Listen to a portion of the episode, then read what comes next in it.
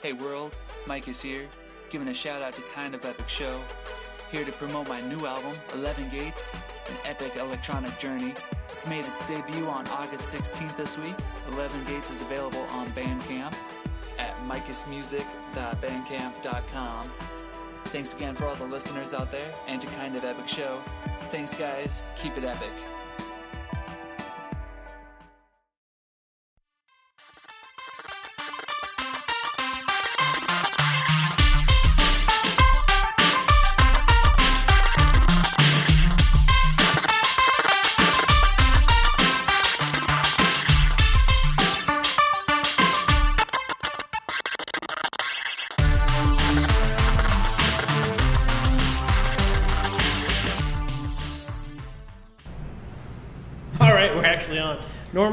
Chelsea, I don't, uh, I don't let people know when we hit record. Okay. It's usually spontaneous. awkward moments. Yeah. Andrew, I'm moving that closer. Feel free to adjust that so you can be heard. well, I'm not exactly an expert, so I really need to be told when we started. If you wouldn't mind, whenever we start, go ahead and let me know. Oh, we already started. Oh, fuck. Yes, yes. Not so much for clean rating. No, no. uh, I'm sure it wasn't going to stay clean.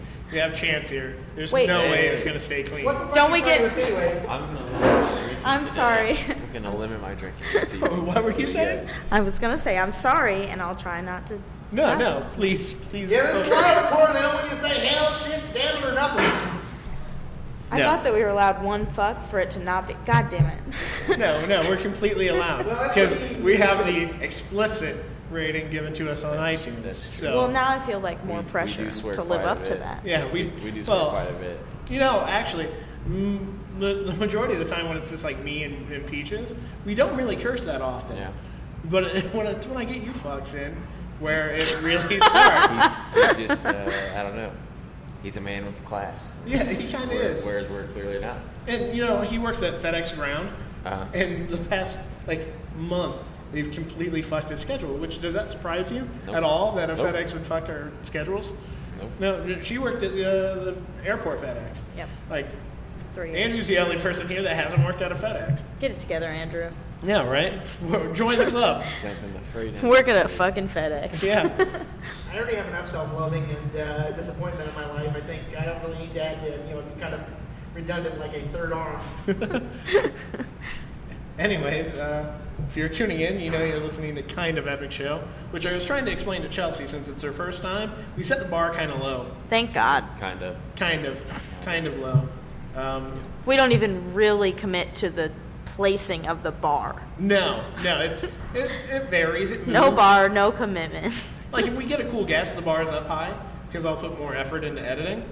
Yeah, but if it's just us, he doesn't really care what we have to say. Chance, so- you really need to talk into the microphone. Oh, I thought there was a great echo that it was just going to carry really bit. well. It might be, Oh. but Cup your hands like you're Rudy Vallee. Can you hear me now? Yeah, oh, I didn't even realize- I, didn't forgot my headphones, so I actually can't hear. I didn't even realize that. Yeah, go me, right? That's okay. Fuck me. You could just like cup your hands around your ears. It happens. It doesn't help me pick up the audio from the mic. So, microphone. uh, topic today, uh, Oh, look at him. He's like, "All right." he's like, let's get this shit together. I've got places to be. Well, well, our first topic is uh, actually somebody who really doesn't like any cussing in, at all. Luke Cage. Oh yeah, The whole- I mean, the whole first episode, Yep. two episodes, were all about. That was a pretty pivotal part of it. Was like Uh, the swear jar. the swear jar, no swearing in Pop's barbershop.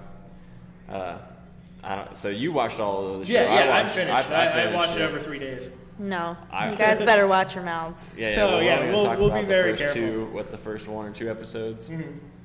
and uh, it was a great show. My, I mean, I, I'm ready to rewatch it right now. Oh, yeah, and I, for I just sure. finished it a day ago. Like, so. I almost want to go back and rewatch Jessica Jones as well. Yeah. They didn't seem to tie together as much as I wanted them Mm-hmm. to. Obviously, with Rosario Dawson being a more major character Yeah, in daredevil. i feel like in Daredevil than Well, I, than uh, I think this is most involved. Jessica Jones. been. Yeah, yeah. but this being the most. She hasn't shown up yet, so let's ignore Rosario Dawson well, because she's just an actress. That's no, Yes. that's nobody. yeah. so she doesn't show up until like five or six. Yeah. Quite, Luke quite Cage a bit later. assaults Bernie Sanders supporters. Does he? I'm kidding. I haven't watched the show. Oh yeah, you haven't watched any of it. Nope. No, he hasn't. It's def- I think it was definitely my favorite of the Marvel Netflix ventures so far. See, uh, I disagree. Um, I don't know where I'd place it yet. I'll give it another watch, but I definitely feel like Cottonmouth wasn't the greatest villain compared to the other shows. Granted, this season also, similar to season two of Daredevil, kind of has a mid-season finale where the show kind of switches. Yeah. Where the first half of season two of Daredevil was about the Punisher, Mm-hmm. second half was about the Hand. Right, This season kind of does the same. Yeah. But I, I definitely feel like the villain isn't quite there. Yeah. Well, they, I mean, the first two episodes, he definitely seems to be the like the top of of the game. He's running the guns and Yeah. drugs and everything in Harlem through his nightclub. He's got his his cousin or his sister. Sis. Uh, it's his cousin. Is Cousin. His cousin. Yeah, Yeah, his cousin Mariah is a Congress, The- like a local Black Congress Mariah lady. is her comic book name. Well, the Black Mariah. his cousin Mariah. Yeah. she uh, she's a pretty successful politician. It seems like they're you know they're pretty powerful, Mm-hmm. and uh, Luke. I don't know. I guess I didn't uh, get a formal introduction to his character. I didn't read too much of his comics, but like at first, Well, him being you read most of the New Avengers, which I feel is a great introduction to Luke Cage. Really brought him to the forefront of the Marvel universe. maybe I, maybe I just didn't remember the origin, but seeing him be such a, a pacifist at Yeah. the start of the show, I was, like, I was kind of surprised by that. I was like, oh, he's a they, big dude uh, who doesn't want to fight with. they do change his origin a little bit, which we won't talk about this week because his origin story is in episode four. But something that's different from the comics, which they do set up early. Uh, I believe they mentioned that he used to be a cop pretty early on. Yeah, they did. Um, he wasn't a cop in the comics. He was a actually he was in a gang in Harlem, Mm-hmm. and then went to prison, and then then reformed. So slightly different. Um, so in the comics, uh, like the origin is uh, he's framed like for a drug thing. uh, yeah, but he was still in a gang. He wasn't a cop. Okay. Yeah, and they kind of gave it in the show. They kind of give him a military. Uh, he was in the military before joining the force, so they kind of clean up his origin a little bit, Yeah, make it and, a bit more. and he was from Georgia too. yeah, another thing. Plus, Savannah, would've- Georgia. yeah, Plus, it would have been weird to have like the like a white scientist uh, who like uh, in the comic finds out like he's still alive because he was in the experiment and Mm-hmm. he acts as like his parole officer in a way, uh, which you know would be be not a good, maybe not the best look in 2016. yeah. So um, the first thing I, I think we need to bring up is the music, which I know you were excited for Yeah. a couple Oh, yeah. weeks ago. Um, feel I mean, free to expand. I, I'd say it's a it's a they made it a pivotal part of the show because of Cottonmouth's base of operations being his nightclub here, specifically his his aunt's nightclub or his grandmother's nightclub mm-hmm. that had been in Harlem for hundred years and been owned by his family for hundred years, and so they brought in these li- these new, very current, hip live musicians to play tracks through the show. Then they laced it with all this hip hop throughout, and then I mean even the that non-diegetic stuff I was talking about, like all the string arrangements that go on behind the scenes, all that stuff was on point as well. It, it gave it a really good, uh, like old world mafia feel. Yeah. I, I felt. yeah, Uh, it was interesting as somebody that has not read the comics Yeah. and did not have any fucking clue what I was going Did into. Did you watch the previous Marvel Netflix shows? No, I watched Daredevil, but not Jessica Jones. Gotcha. So, um, I didn't know what I was getting into at all, and at first I was actually like confused by what time it was, like what era we were in, Yeah. and Well, I thought that that was really cool that Yeah, they this show could actually purposely. like the 70s. Yeah, they purposely continue that throughout Mm-hmm. the show with the cinematography and even the costuming and the lack of like uh, technology. There's not a lot of people on phones and stuff like Oh, that. for sure. It's they definitely did that on purpose, which I thought was really cool. Well, there were, there were- once was a theory that all these Netflix shows were going to take place in the 70s, which I think would have been really awesome, but I think they did a Mm-hmm. great job of making it modern with still honoring that 70s uh, feel to all the shows. Yeah. it definitely feels classic, but it is Yeah. like they they put those little bits of modernity Well- in there with the musicians, with with the music choices, with the dress. Yeah. I mean they. Well, Even the This, lighting. this version of Harlem doesn't quite exist anymore. It, it's a fictitious version of Harlem that kind of calls back to the 70s era. Yes, and while still showing that, they are still like you are actually still noticing that you are in New York, which is so hmm. nice to not just be in like some generic city somewhere out there. God Yeah. knows where. Like it's That's you can tell it is New York. Yeah, They- I know, they- and they that's out of their way. it's nice that they actually are able to show that Yeah. without just spending the money and you not noticing it. Yeah, for it's sure. really obviously New York. Yeah, and that's one thing that kind of bugged me about Daredevil because they tended they they shot mostly in Brooklyn, Yes. Mm-hmm. where Hell's Kitchen is definitely in Manhattan, but it was cheaper It's to also shoot a pretty small, a small neighborhood, and Yeah. Hell's Kitchen and Daredevil's like gigantic. Yeah, Well, I mean, like in, in the show. Yeah. Oh, and uh, the, the reason uh, uh, yeah. You, I mean, you lived in New York. she's called uh, she's called Black Mariah. Uh, there was a racehorse in Harlem named uh, Black Mariah. It was also uh, also a slang term for a uh, police uh, wagon. Uh, Oh, because, okay. uh, the, uh, in the uh, in the 19th century, they were pulled by horses, uh, Hmm. and often were black. So, like some of the horses, and like a more modern reference, uh, apart from uh, Black Mariah and Luke Cage comics, uh, Hmm. the Clash mentioned uh, uh, Black Mariah and uh, Guns of Brixton from London Calling. Gotcha. And that's actually something I had saved on my phone. There's a chart to all the literary references that the show's making, Oh yeah, which I think is pretty there's awesome. Like, uh, There's uh, Shakespeare like Henry IV, uh, King Lear, uh, Romeo and Juliet, uh, Friar Lawrence's speech. I think uh, violent uh, and uh, is it violent, violent ends or violent taste uh, and violent taste and violent, violent these violent delights have vi- these violent delights have violent ends, something like that. Uh, and I think uh, maybe a little bit of James Joyce too. Uh, Nice. Well, another thing that I noticed that is like uh, pretty cool is the callback to when you're staging a play and you have um, someone who's supposed to be larger than another person and they're not physically larger. You have them stand down stage farther. Well, in the show, even if there's someone who happens to be standing in the room who is actually physically taller than the actor of Luke, they will place him so that he is not taller because they Yeah. want Luke to be Because so Luke has big. to have that presence, And yeah. they put so much effort into like filming like a little bit below his chin and like placing him at just the right place in the room just to make him look like he's massive all the time. Yeah. And the only time that he doesn't look like that is when he's around Pops. which I think is to elevate Pops' Yeah, character as exactly. well. Um, I, I was actually watching uh, Central Intelligence the other day. Yeah, I saw and that. They uh, there's a great line in there where uh, it was. I, I watched it after I finished Luke Cage, but they uh, they mentioned black people don't actually well they go they don't go to therapy. They either go to a barber shop or watch the movie Barbershop. Mm-hmm. It just instantly made me think of Luke Cage and all the barbershop oh, stuff. you know, intelligence. Yeah. Yeah, that definitely does. There's a big part of it as well because those. I mean, those first two episodes, most everything took place in the barber Yeah. shop or Everything around with it, Luke surrounding almost our took character place. who was in the barber shop when we That's actually first kind of timely, set in timely there. because uh, the uh, rapper Kid Cudi uh, just uh, like an Instagram post, uh, he's checking into uh, health, uh, mental health services because Yeah. he's dealing with things, That was anxiety, pretty cool. depression, and uh, Oh, shit.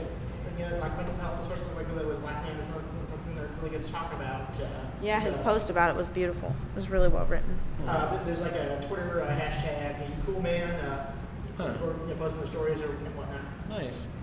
Yeah, uh, well, I guess Luke Cage, you know, Pops for Luke Cage, Pops Barbershop was something similar to that, a place where he could go and feel like he could collect his thoughts and you know not have to hide. Obviously, he was in, in hiding from the authorities, but to, to have a place to lay low and to be out of the public purview and just be able to think about your own life and what you needed to accomplish. But yeah, what do he you never wanna had to hide around Pops either. Yeah, because the- Pops knew his secret. Yeah, he kind of. I think he, he knew just enough to you know, but he didn't. He, I guess he didn't care. He made that He a point care, that he yeah. didn't really care about Those whatever are the people had rules done. of the barbershop. Yeah, it was like you just come in, we're all equals. I, you know, Pops himself had done tons of bad stuff. We learned later on. Uh, I thought that yeah, that was a really cool aspect to, uh, to start the show to have so much of it be there, and we. Even though we haven't seen really in the first two episodes, you don't see anything of a origin story for Luke. You have a sense of who his family is, or like Yeah. what, where he comes from at that time, and then you also have this really interesting, what could be a love story that gets set up at the very the very beginning. Misty. Yeah, and mm-hmm. I thought that was really really cool how they introduced the character and just like the the relationship, the dynamic between those two. Luke really had a lot of sex in Jessica Jones. Yeah, I remember. Like the first time we meet him, that's basically what he's doing. Mm-hmm. And then I thought it was a, a ballsy choice. First episode, bam, Luke's at it. Yeah. That's the only time in the entire series. Right. Yeah, I, I was. That's what I'm saying. I thought that was a great Spoiler way to- alert! Now I don't want to watch the rest of it. There was a great way to introduce that that character with, Sweet with, and their, her, her relationship to Luke Cage because that's not like you're saying. That's not what their relationship actually is. It's just Yeah. like we think it's going to be good old Luke Cage at it again, but no, he's in fact got something else going on, and he even says he's more later. He says he's more in it for uh, love, or Yeah. you know, just other things like that. Like when he's talking her up at the bar. Yeah, that's what I thought was funny about how Pops was like, you know, you can get back out there. You can like, it's been a while since you've been with a woman, mm-hmm. and he was like, no, I don't need that in my life anymore. Same episode. Same Like, yeah. okay, buddy, whatever. Going out for coffee, they say. Which they I don't they even use like coffee. yeah. that, that plays up until the last, probably one of the last jokes of the series too. Mm-hmm. I believe it was something about rain check for the coffee or something like that. Yeah. But yeah, that that the part. I mean, I guess the music was the biggest thing for me. Mhm. But then there was more around that, and like in the nightclub, seeing that, that there was some really cool visual stuff they did with that poster, With the poster of, of Biggie? of Notorious. Yeah, and Oh yeah, with the crown Mm-hmm. on. and I thought that the uh, you know the framing of that round window, uh, and then had, like that whole setup of that nightclub was just really Yep. well done, and it made it feel uh, kind of menacing. Yeah. Kinda yeah, like everything was very Satan's symmetrical. Den. It was super cool. So let's let's talk about Misty. We haven't really talked about her.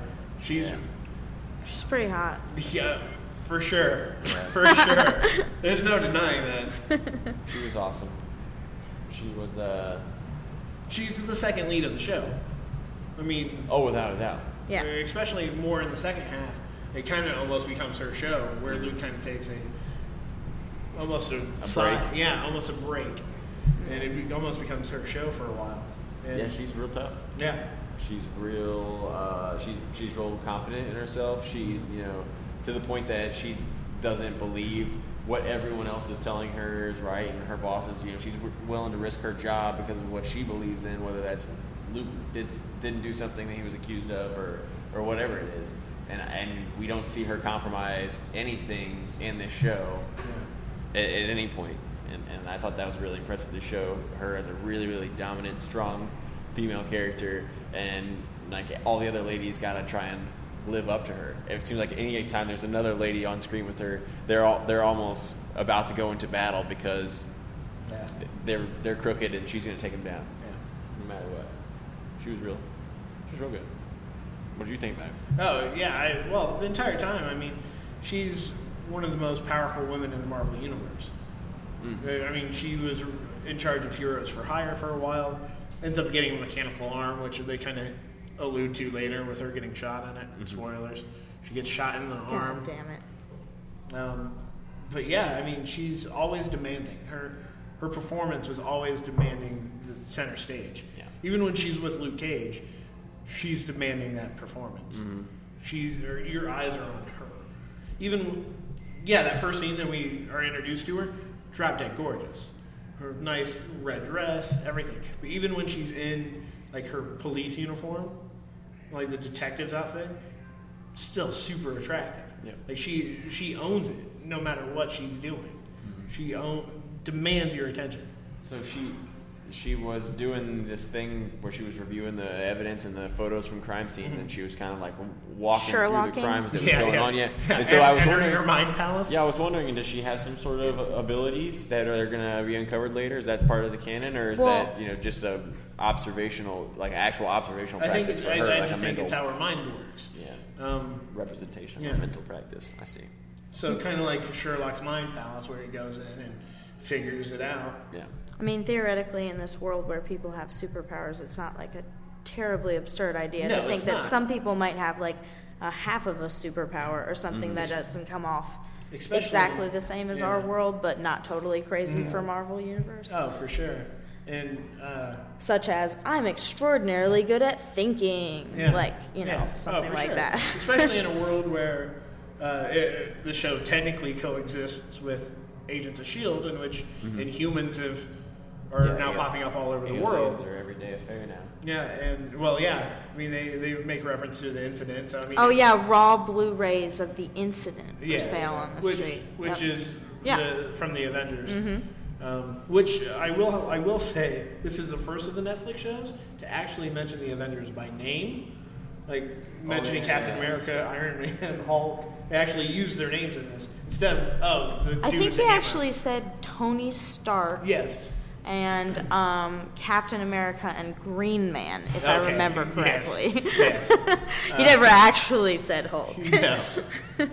but uh, I was actually I don't remember if it's in the first two, but hell, they even bring back Justin Hammer, Hammer Tech, Yeah, Hammer Tech. which hasn't been mentioned since Yes, Iron Man Yes, because 2. he makes the weapons that they're stealing. Yes, Mm-hmm. which Hammer Tech hasn't been mentioned since Iron Man 2, so I thought that was a nice call. Nice callback for sure. So what, what, what characters? What are the other main characters we didn't touch on? We talked about Cottonmouth. We talked Mm-hmm. about Luke. We talked about Misty. Uh, we talked about The- Pops a little bit. I mean, we don't learn much about him until later on, unfortunately, Yeah. after episode two. Same with like Misty's partner, we don't know much about him. yeah, yet. Scarfe. We His don't know what's cousin, uh, Cottonmouth's cousin, the. Black Mariah. Senator. Mariah, yeah. Yeah. It's clear they grew up together uh, from the early, like you can tell they're really, really close, but we don't get a lot of their backstory. I thought she she was clearly crooked and Yeah. just like not wanting to admit it to herself is what it seemed like. Good. How came up to me. Like, Which episode is Cottonmouth's uh, origin, or and or her origin? Is that six? No, yeah, yeah, you haven't gotten that far yet. I don't know. I won't seen it. But he gets an origin episode similar to uh, the way the Kingpin got an origin episode. It actually almost follows the same kind of format too. Yep, yep. I feel like it happened around the same time, where we find out all about their past.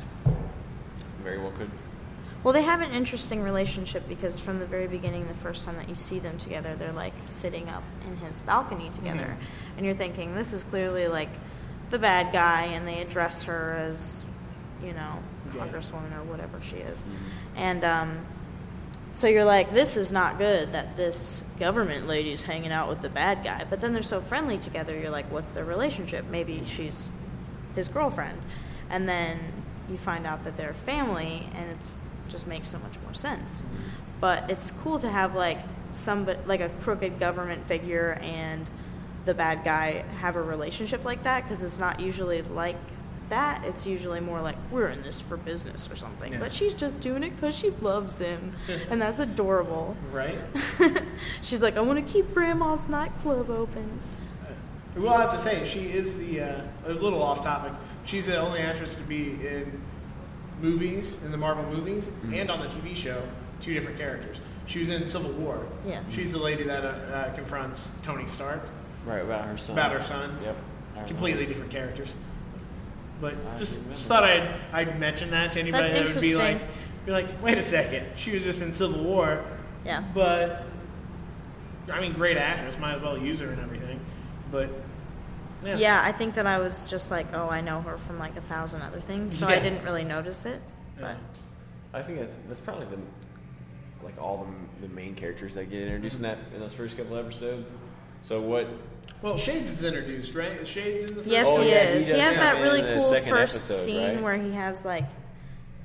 No, it's actually the end because of the end of the been in the first second one. episode. Yeah. It's the end of the first episode. You episode. would have had to in the second one. he comes in and they have this like very com- confusing like cryptic conversation between him where he Yeah, has like the, the light up bar behind that's him and he right. just looks like a silhouette like Yeah, really that's right. cool Yeah. cinematography there Um, I was actually really surprised that, um, well, the climax of episode two, one of the, uh, the, the shootout at Pops.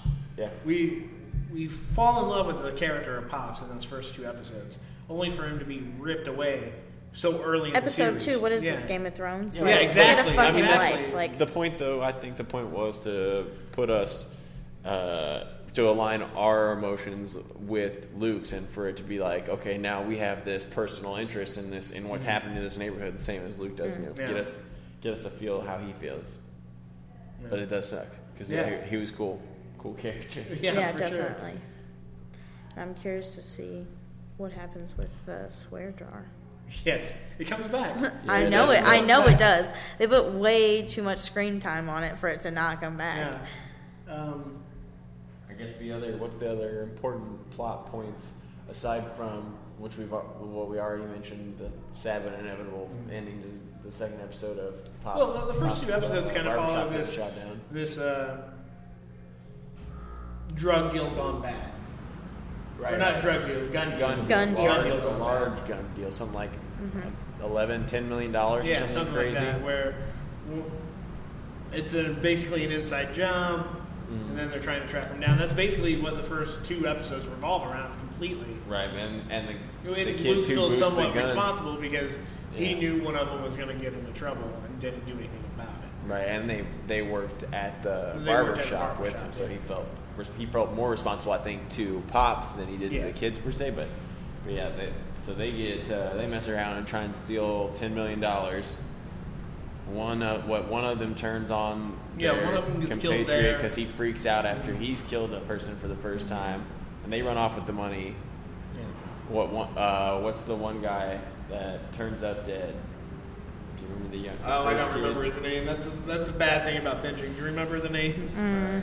Yeah, so the I mean the, the second partner who's still around gets shot after they they sit and question him extensively about where the money's at, and then Chico, who's the the kid Yes. who Luke is who's on the lookout for, you know, he he runs into the shop. Luke tries to on- behalf of Pops. Luke tries to. Uh, get some sort of parlay, you know, get some sort of peace treaty going on. And when he gives the information over to Cottonmouth, uh, Cottonmouth Soldier Tone takes it upon himself to go. I'm go. glad you have notes up. I appreciate that. I, I had to because it was pissing me off. I couldn't remember that kid's name. But yeah, so he, he just uh, you know takes upon himself to go in there and handle business, shoots up the place, takes the money, doesn't kill Chico, uh, but uh, gives Luke Cage all the motivation he needs to go take on this crime organization. Um, so, I guess in, in to finish things up here uh, about the episodes, and I have a couple other things I want to talk about. Um, if you haven't watched Luke Cage yet, please do. Um, that's why I, I didn't want to talk about the entire show. I want to talk about the first couple this week, just to get people excited who might not have watched it, even though they broke Netflix. Yeah, I saw that. Luke Cage broke Netflix. Netflix was out of service for a couple hours on Saturday because of because of Luke Cage. It was beautiful. Yeah, it was beautiful. Um, one other thing, uh, I find it funny. There's a whole group of white people that are complaining that the show is too black. It's too black. And it's racist. Yeah, that the show is racist. Even though that's literally the opposite of what Yeah. racist is. Uh, yeah, I mean it's set it's set in Harlem, and the focus. What's the the focus of uh, the Mar- Mariah Dillard's campaign is this Harlem new Harlem Renaissance Keep- and a Yep. Keep revitalization. Harlem black. Right, the Yes. revitalization of of an empowered community of black folks Mm-hmm. where you know they can cultivate where they can cultivate their artistry in whatever form that is. yeah. and they you know become successful and I don't see how anybody can complain about that. Nope. I mean, oh, uh, there are way about worse it. shows on TV than Oh that yeah. shit. Oh for sure. Oh for sure. Like definitely. It's like the most empowering like line in the show is within the first five minutes when she walks into the shop and Luke is standing there and like he's literally sweeping a barber shop. Uh-huh. Like he's not that cool of a guy. But hold on a second. This dude is so hot that this lady literally goes, A black man working can't complain about that. Yeah. right. I think my favorite line was also in the first two episodes, but it, it was uh, in the second episode. At the end. Well, no, when uh, when Luke when Luke comes back to the barber shop after he's on the, he's out looking for Chico, and he uh, and he sits down on the front like the front step with Pops, and he's like you know asking him what's he gonna do because he's kind of caught in the middle of this situation he doesn't want to be in between Cottonmouth and Pops and Chico, and uh, and Pops says to him he's like you know boys run, but men stand, Yeah. and then Luke turns into a badass. Yeah. The rest is history. Yep. I think one of my favorite moments. I don't remember. It might have been in episode two, uh, but it's right because the way episode two ended, he, he's looking at Crispus Attucks. He's looking at the building, right? Yeah. Yeah. And I don't remember if it's then or at the start of episode three where uh, a young black kid pulls a gun in his face. I think that was at the start of episode three. Wasn't? And Yeah. he, he gives one of the best speeches of the show. Yeah, that was real good. Yeah. That was yeah, that was at the start of episode three because that episode was bookended because they go, you know, they take you from the last Mhm. start of the last season and then take you all the way up to episode three was a great episode. Can't It wait to talk about that. yeah. Um, all right, I think we're going to hit pause on this real fast. Um, but yeah, Luke Cage was great. I uh, hope everyone watches it. Um, it's definitely unique in all the Marvel TV so far. Mhm. What's uh, what, what are we talking about when we come back? um, we'll be talking about Westworld. All right. that the show was written by Af- like real black writers like Yes. Yeah. not this is a show for black people with black actors in it and it's written by white people and it's full- bullshit It's fully written, Yes. like created by black people. yes Yeah. Which Um, is incredible because it's like the whole point of the show Yes. is like every character every woman is like so strong in Mm-hmm. the show what no matter what side they're on they're so strong Mm-hmm. and it's just like very empowering and it's really cool Yeah. and I appreciate that they did it right. Yes. Like not like we're trying to preach something to somebody. Well, like it's even even when it, it went down to the music, they had Exactly. artists from Harlem Yes. doing the music. Yes. It- it- Luke Cage put so much attention to detail. They wanted to get this show right.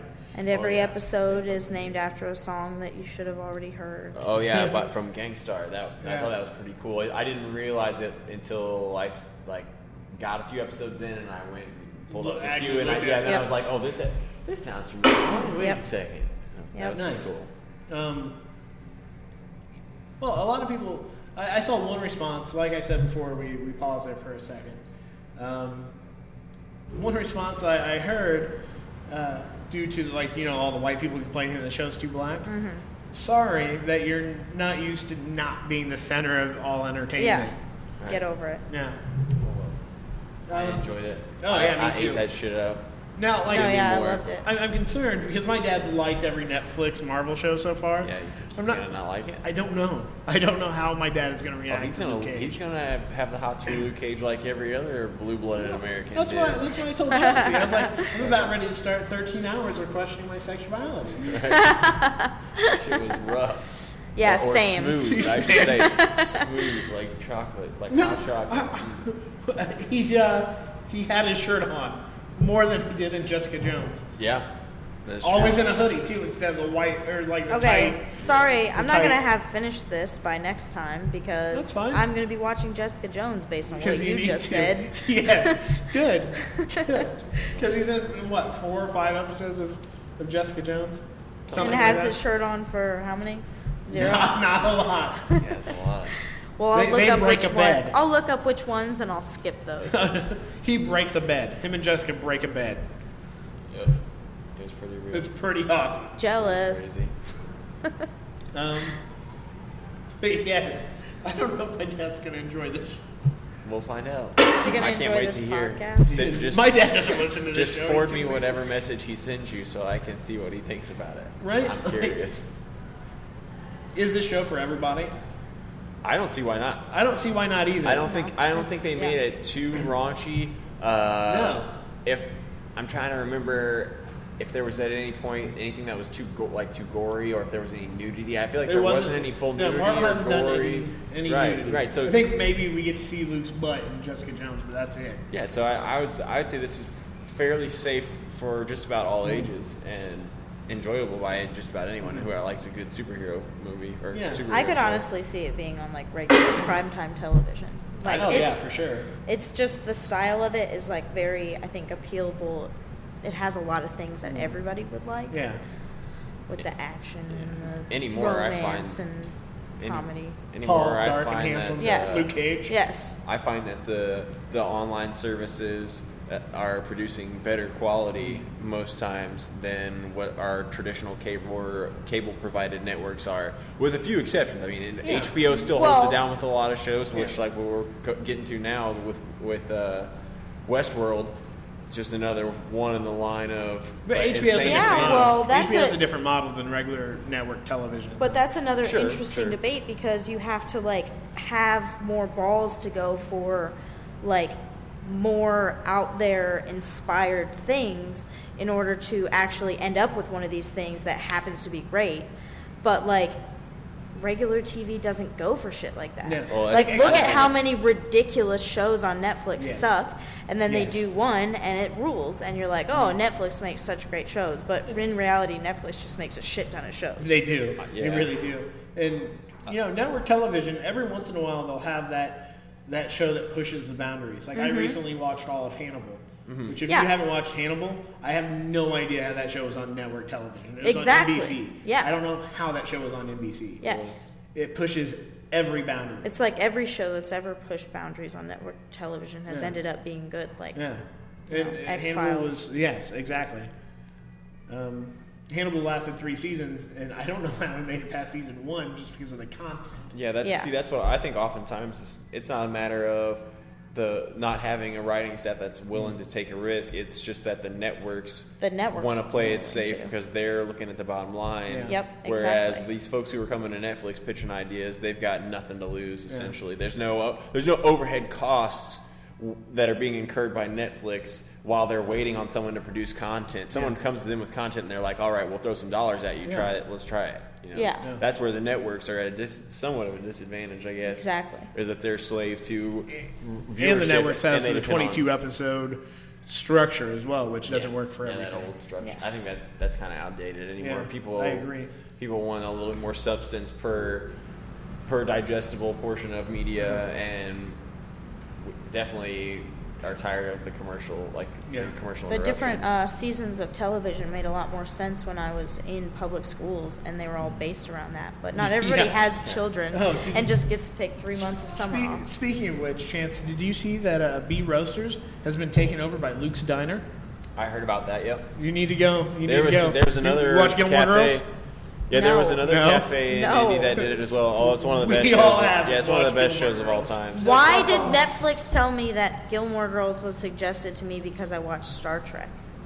Because of the wonderful writing. Yeah, probably just It's one of the great, best great written scripts. shows. Great That's script. ridiculous. Didn't we have this discussion? No, that's not why they showed it to me. Well, we're gonna have to stop this recording now and go watch some Gilmore Girls. yes, exactly. Shut it down. I thought you would. I thought you would like to know that. Yeah, I saw that this morning that there were They're giving there were away two stuff. Steiners. Yeah. I'm kind of tempted to go, but then I saw in the photos there were just lines of, of young girls wearing uh, plaid flannels and backwards baseball hats, and I was like, I can't get in that line with a plaid flannel and backwards baseball hat. We'd be the only guys in that lie, Sorry I'm sure. about me, Chance. hey, you're fine as long as you're not going to Luke's Diner. Yeah, I want to go to Luke's I do too. Man, I'm excited for that. But let- lecture about getting let- coffee. Let's uh, let's move on to Westworld. Yeah. Which I, uh, Andrew and I only just watched it a few hours ago, and Yeah. it was because he said we were ta- you were Yeah, talking yeah, about wanting to, to record on it. Do you regret watching it? I don't regret watching it, but I will say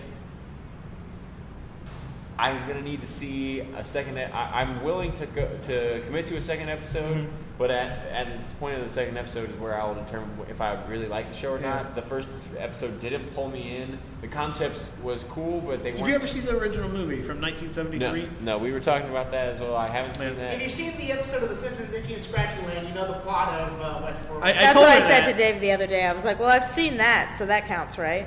but I just, I don't know. It didn't, it didn't get Or me to Jurassic commit. Park, Michael Crichton has a uh, uh, has a boner for uh, theme parks going wrong. I mean, there's that timeline, all that's you know, it's like a the timeline wasn't quite a theme park yet, but you know, it was. Uh, well, Jurassic Park. well, yeah, I said that. Oh, I, I don't know for for you. So you've seen the movie or no?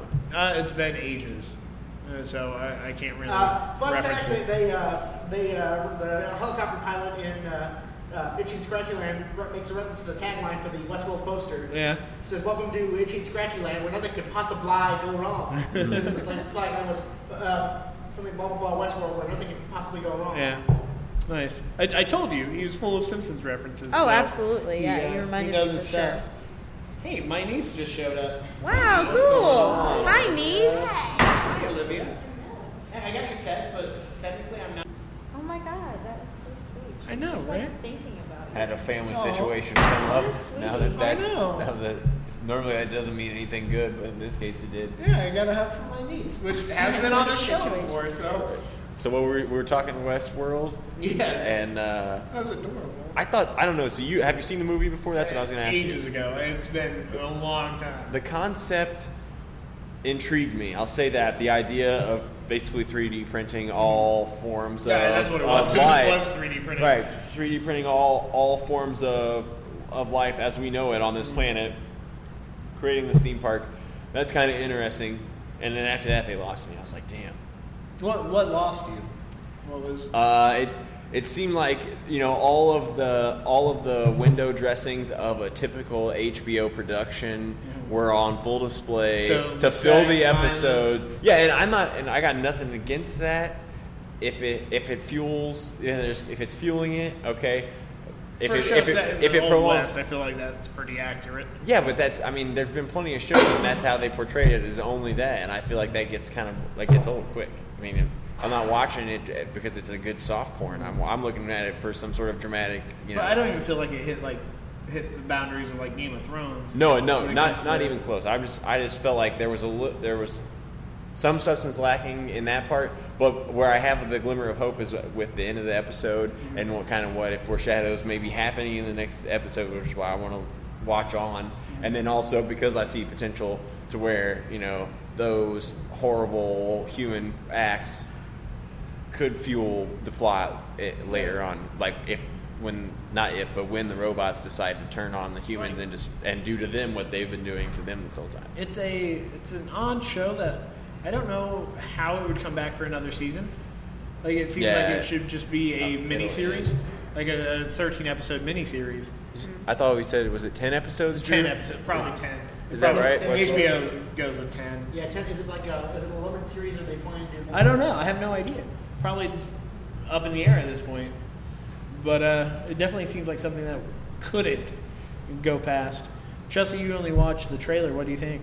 Yeah, I'm pretty excited for it. I think that I might wait for the next episode to come out so I can at least watch two in a Two row. in a row. Because I don't actually have television at all. I only have like Now Netflix. I've just given you my HBO Go account. Yeah, so I'm not actually like physically capable. he uses my HBO Go physically well. capable of watching like less than one episode of anything. It kind of like gives me an anxiety attack. I appreciate that. I do like to binge. Let's talk about the cast, though. You can't go wrong. Anthony Hopkins. No, Ed, great cast. Uh, Ed Helms. Yep. For sure, Ed good. Harris. Ed, Ed, Ed, Harris. Yeah. Oh, I was like, oh shit, is that Helms in it? Oh, God, you're getting me fired up, man. Uh, the uh, Yes. likable Caucasian buffoon you're thinking of uh, in romantic comedies is, is uh, James Marsden. yeah. Yeah. James Marsden. Cyclops. okay, okay. Yeah. Ed Good. Harris. Thank you.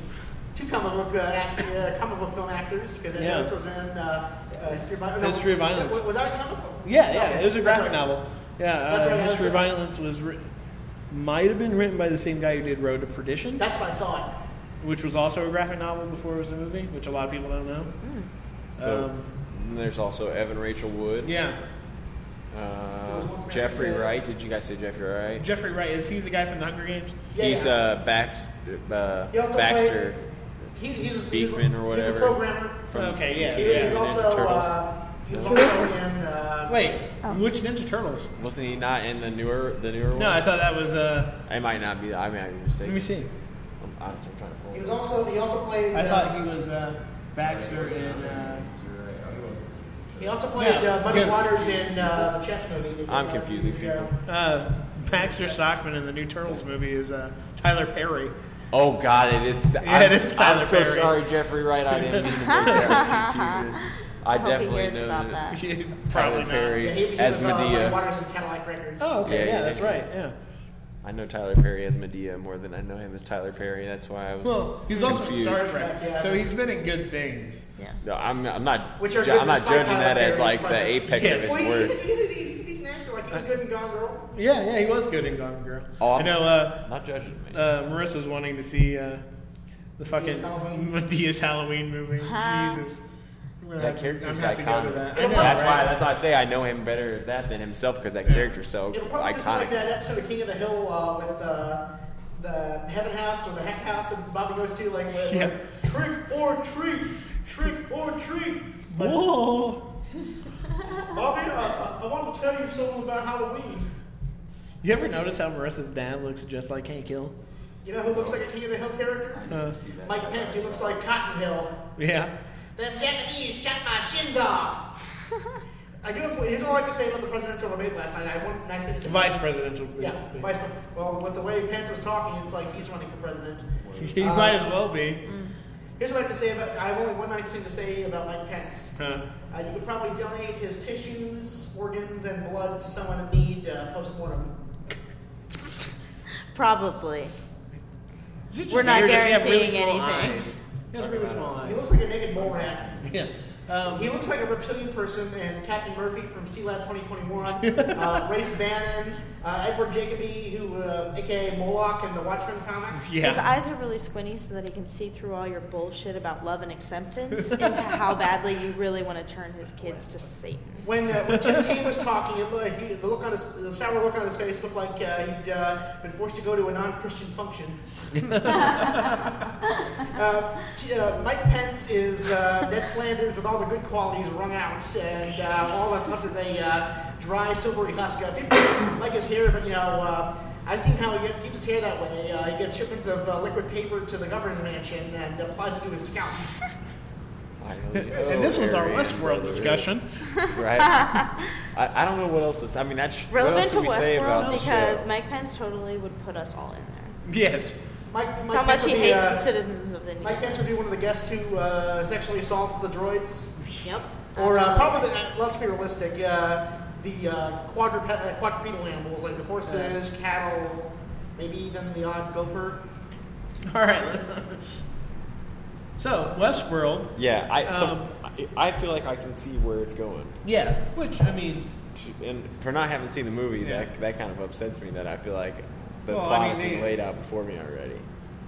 I think it's pretty. o- I think it's meant to be obvious that something's going wrong with the system. It's that you know, kind of. Let me kind of say generic sci-fi Like- trope of robots turning bad. Yeah. I almost wish that I hadn't watched the trailer and then I had watched the first episode so I could just be like completely clueless. Gotcha. Because I actually really like that. That's why I went into Luke Cage not knowing anything.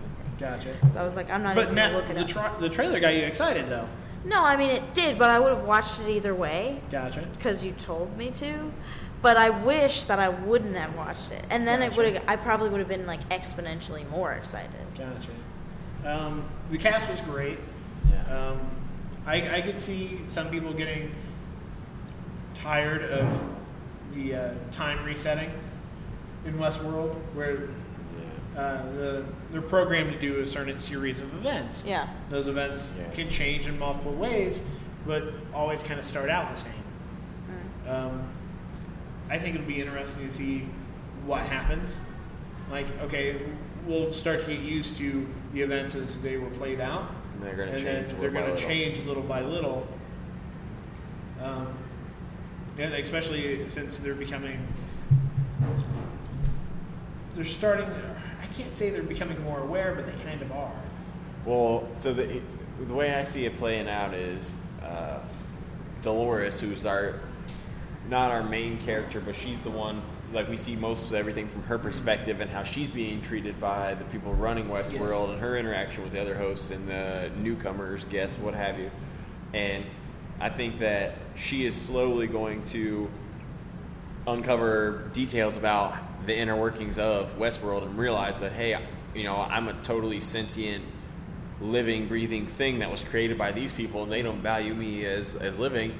And she's, but it's going to take her. Hopefully, it doesn't take her that long to to get to the bottom of the mystery because that's what I'm worried about is seeing half of it be the same day reset and the same set of events going on and her going you know going and trying to uncover this a little bit more of the mystery then we got to go watch the same Like, set of how many events times are we going to see that shootout? Because they already allude to seeing that shootout again Mhm. to get to his speech. Yeah, that that that kind of concerns me just because sometimes they have pacing problems with the shows where it feels like it you know drags on and I'm going to say I have faith in J.J. Abrams, who's producing the show, yeah. um, but I could definitely see the concerns. I thought it looked pretty good. There, the the one shot that really got me was uh, in the big. It was in the big shootout after Hector busts into the cantina and starts stealing everything. He's standing on the patio, and the the young lady who's working the brothel in there comes up behind him. Or no, it was one of the visitors comes up behind him and puts a, a bullet in him and then one of his other guys.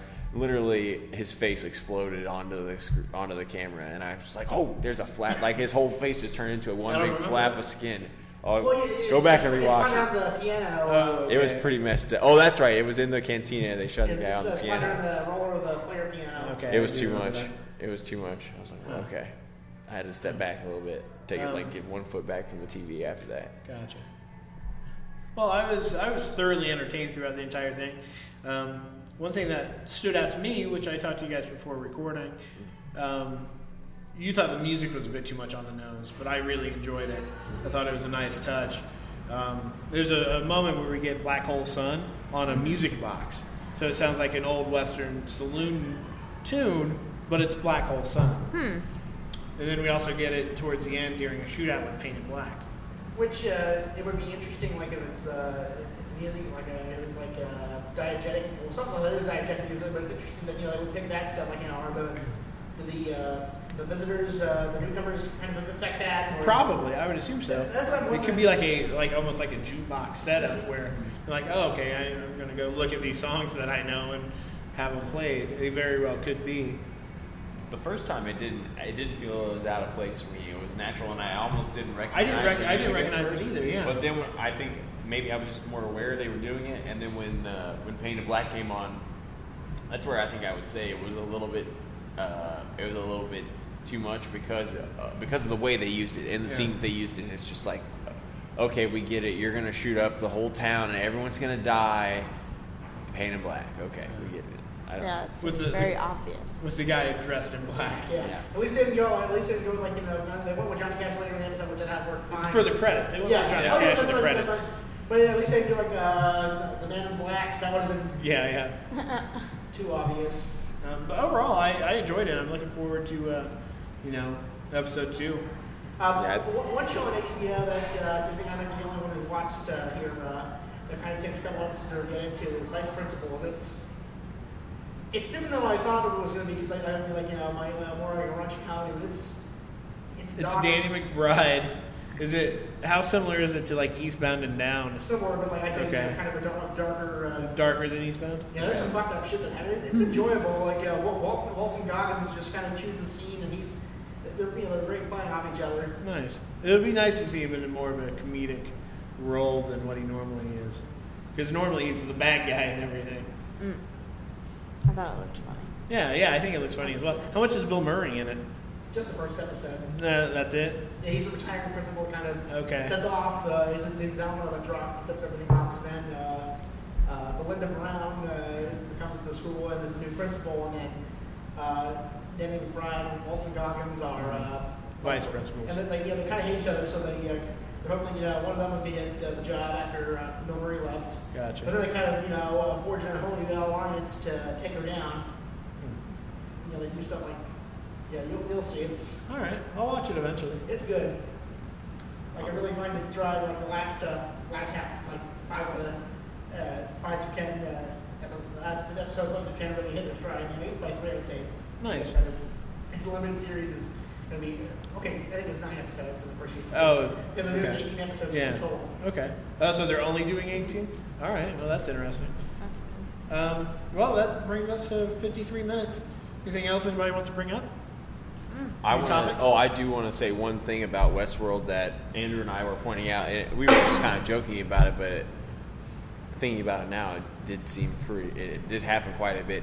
Anthony Hopkins seemed to have a fascination with just sitting in front of these, watching these creatures being constructed, and they were always in these awkward positions where they were fully brandishing their genitalia at him. Yeah. I don't know if you noticed that. Every like one the of them, ones yeah. watching the ones being built, and then when he goes to question uh, Dolores' father, whose name I can't remember. Yeah, I can't. I Uh, can't remember the actor either. Is he's a well-known he's sitting actor. there like ready to pounce on him, and his and it's just his man, whole full manhood's just swinging in the breeze right there in front Well, of we him. don't- we don't see his Well, we don't have to see it, but then from the angle that You they're showing the- the scene, it's feel the shape like, the dick. yeah, it's like I seriously, did not get that. you didn't get that. no, I did not. It, it was weird. They, I mean, I guess It's like that part in Nosferatu where like you know, they use the shadows like you cast against the wall. I did not pick up on this. Yes, I'm it gonna have happened. to It rewatch happened Robot like at least Nosferatu. five So I can times. feel his dick, It happened at quotation least marks. five times. He That was uh, one thing that stuck out was- to me. They, they, I'm sure it did stick out to you. they dangled more dice in that episode than a uh, dead gambler slumped over at a black Again, we don't table. see said dice. Yeah, but it's implied. There's an implied set of balls. Which, like in Game of Thrones, we do see said dice Yeah. multiple times. That's true. That's true. I, it was beautifully done. All Yeah. like the whole Especially the lighting on the balls. the whole production was beautiful. The whole production was beautiful, and the and the They way that the they golden designed, you know, the way they showed the 3D printing process Yeah. was really cool as well. I mean, the first the first instance we get of it's with the horse, which I, I was fascinated by. I was Yeah. like, oh, that's super It- interesting. I, I there was a lot I liked about it, but I'm still hesitant about the overall Gotcha. trajectory of it. So I don't want to. Huh. I don't want it to end sounding like I was bashing the shit out of it. I just have some doubts. Got some doubts. I All right. fall show you should you'll be watching if you're not already. Well, two of it. Well, Chance and I both watched Atlanta. Atlanta's really good. Yeah, I need to It's- watch Excellent. it. It's slow burn, but like the real character moments. It's uh, really fun. Uh, And I mean, we all love Donald Glover here, so and uh, the good place on it. The good place on uh, yeah, someone really loves Donald Glover. The Glover. good place on NBC is really good. It's uh, Michael Schur did Parks and Rec. Uh, it was also involved in The Office and Brooklyn Nine Nine. Nice. Uh, Ted Danson's on it. Chris really good on it. Um, and a lot of some writers from uh, Parks and Rec, like Joe Mande. Uh, Okay. And there's a great gag about uh, all the Portland, all the dead Portland Trailblazers being in hell, or the, the bad place in that show. But it's, so uh, yeah, Bill Walton is in hell apparently. All right. But yeah, no, it's it's it's, Good it's, an interesting premise, and it's uh, it'll be interesting to see where they go with it. All right. Huh. And uh, You're the Worst has been pretty good this season. Like they did uh, the whole episode uh, last week, uh, exploring uh, the PTSD of one of the characters who was a veteran who served in uh, Iraq. Uh, Oh, so that hits close with uh, what Trump has uh, Yeah. said this past week that everybody with PTSD is a pussy. Yep. So Don't listen to that guy. No, no. Don't don't even give him the time Right. of day. People Right. who skip the draft also. yeah, right. Might not. Just don't. how many times did uh, he uh, skip the draft LeBron? Not one, not two, not three, but four. How, how many times? How many years has Trump not paid his taxes? Uh, when was the last time uh, people thought that the, the sequel to Jurassic, the first sequel to Jurassic Park was going to be good? Oh.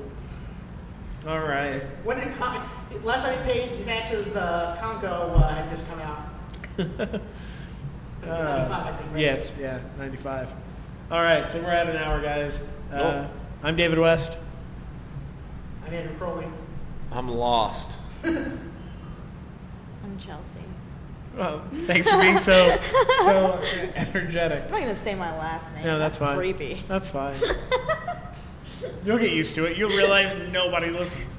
So, all Kinda like, it's kind of like my resume and uh, things I write. You know, nobody looks at them except for me. Yeah. So I was gonna say, if you want some more um, AI's gone bad in a Western setting, watch my favorite episode of the X Files, Ooh. the Kill Switch. Okay. All right.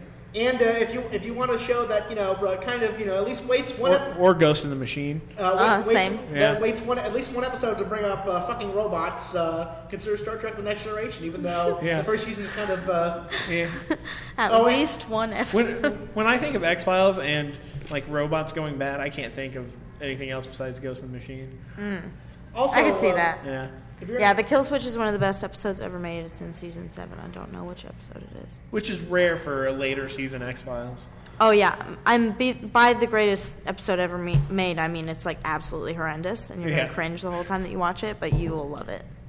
If you want, if you want to watch another movie about robots going uh, berserk and or uh, being attempted to be fucked by humans, you should watch Ex Machina, which is really good. Which That is really good, yes. The movie is pretty good. Especially uh, the dance scene.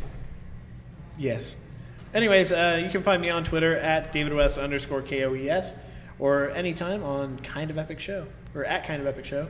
Andrew, you're on Twitter. Uh, yeah, I am at Jumpin' Jack Flask, J U M P I N, Jack J A C K, Flask F L A S K. I think I'm on Twitter, but I changed my name recently. I don't remember what it is. Oh, it's C H E L C underscore L C. All right. And Chance isn't Yeah, available if, on if you can media. find me, I'm fucking up because I'm trying to hide from the federal government. I don't need a, I don't need an internet presence. Oh, uh, whoa, You must love Darius on Atlanta. Oh yeah, he's the best. We'll, we'll talk about that another time. All right. I'm going to hit stop, guys. Yeah, I do. good Do. I want to talk about some? di-